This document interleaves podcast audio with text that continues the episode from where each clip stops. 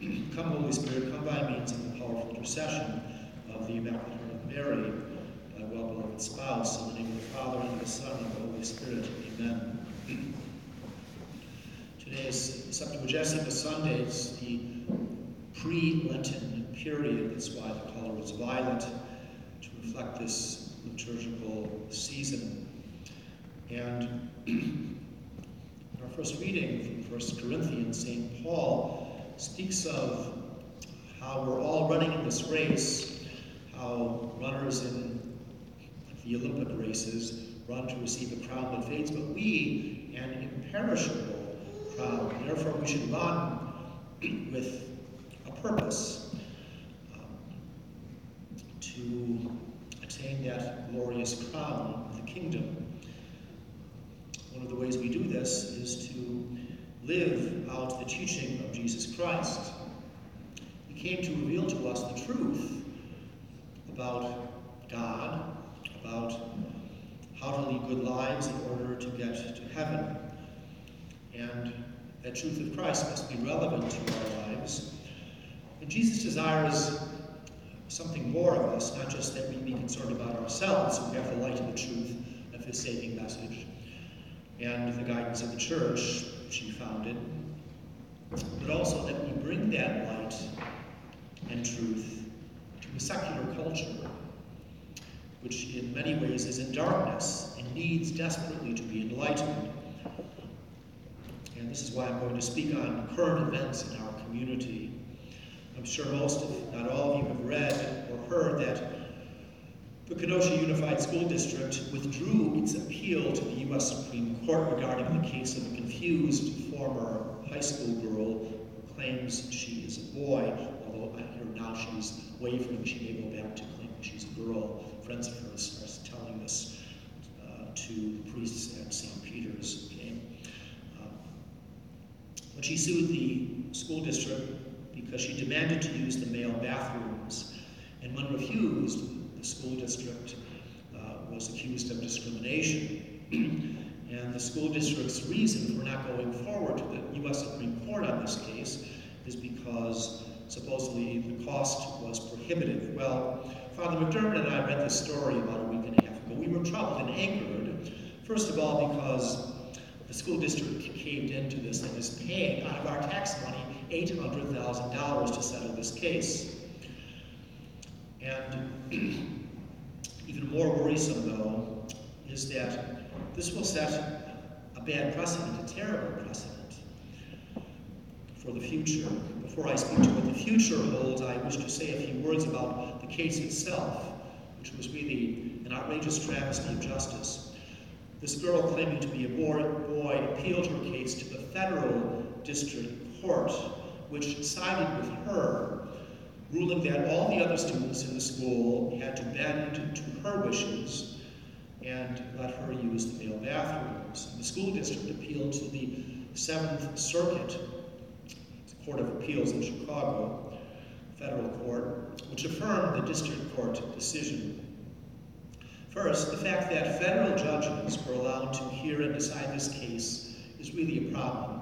Why federal judges? This was a local matter. Well, because the plaintiff, this girl, claimed the school district was violating Title IX of the Education Amendments Act of 1972. As people in 1972 imagine this being applied, okay? And the 14th Amendment Equal Protection Clause by refusing to permit this girl to use boys' bathrooms. Our founders never intended the 14th Amendment to be applied this way. The judges at both levels reached into their magic hats and voila, established by judicial fiat a new right that they claimed was violated. So, in essence, now a boy can claim he's a girl, a girl can claim she's a boy, and they have got the right to use opposite sex bathrooms and locker rooms, and everyone has to kowtow to them, regardless of whether other students find this offensive. And this, my friends, is not ordered liberty guided by reason under our Constitution. It's quite frankly insanity.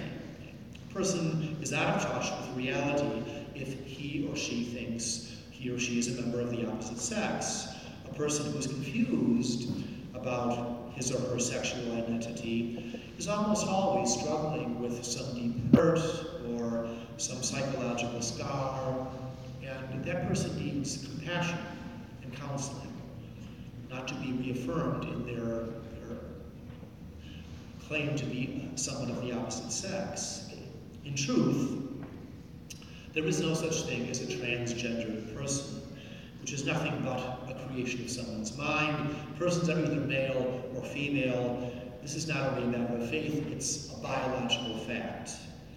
And it is most reasonable to discriminate between boys and girls when using bathrooms and showers. This protects modesty of our students, it promotes sound morality.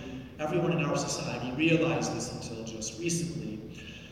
And just as the U.S. Supreme Court a couple of years ago brazenly took it upon itself to redefine marriage to include two people of the same sex, so now federal judges are trying to force people to accept this mental fiction of people transitioning from one gender to another just because they say that they are this way. As I said, this is not ordered liberty, this is judicial tyranny. I think we have to examine the fact that unelected judges can impose their perverted views on us under the guise of law. The founders never intended this. We have to really change this. And the ruling of these judges is not the rule of law. The rule of law is, law is the rule of right reason. Think about this. No elected representatives ever passed a law to allow this nonsense. Because if they did, they, they know that they would be voted out of office at the next election. Rather, these judicial decisions are nothing more than the exercise of will raw judicial power handed down by people who obviously are ignorant not only of human nature, but what common decency and modesty requires of high school students. These judges are ideologues. They're dangerous ideologues. How dare they order our schools to mandate that boys and girls be allowed to go into opposite sex bathrooms? These judges need to be stripped of their black robes, kicked in the rear end, and told to get packing. Okay? And I speak as an attorney saying that. And what is the fallout of these decisions? Well, this is really what motivated me to speak on this today, because as the Kenosha News gleefully reported last Monday on its front page, and I quote, in the wake of the settlement of this case, a local teachers union is calling on Kenosha Unified School Board to establish a policy on gender identity to help foster inclusive classroom environments. This is dangerous. I, I continue to quote The union wants the board to encourage training such as that offered by a Madison based agency advocating for LGBTQ youth. They'll probably add more letters as they go along. I cannot follow the one even now what all this means, but this training includes creating and supporting gay straight alliances on campus, as if our students need to be affirmed in this nonsense. Creating safe zones where anti LGBTQ language and behaviors are addressed. In other words, if a student voices opposition to having someone of the opposite sex walking into their bathroom, they're going to have to go to counseling, as if they're the ones with the problem. And this is clear from another training element mentioned in the paper approving and implementing comprehensive protections and procedures.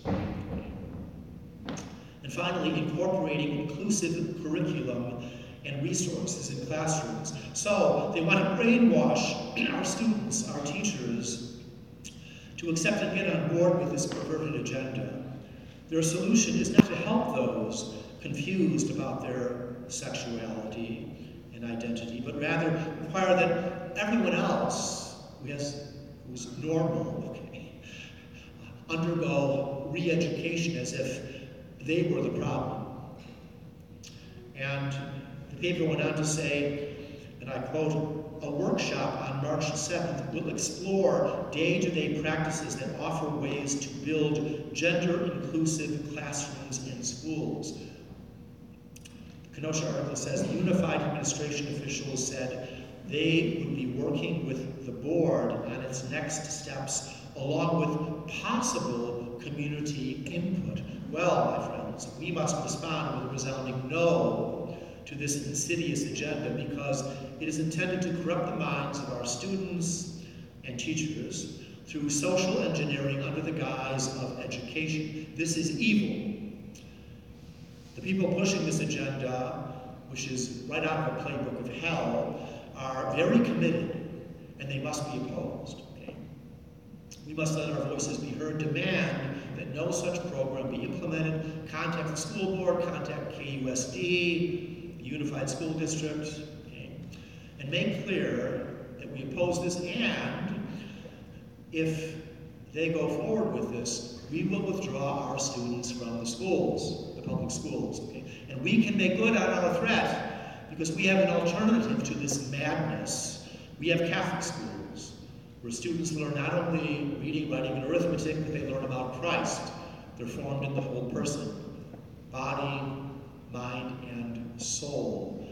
And they're formed in virtue in order to follow better Jesus Christ, our Savior. This week is Catholic Schools Week.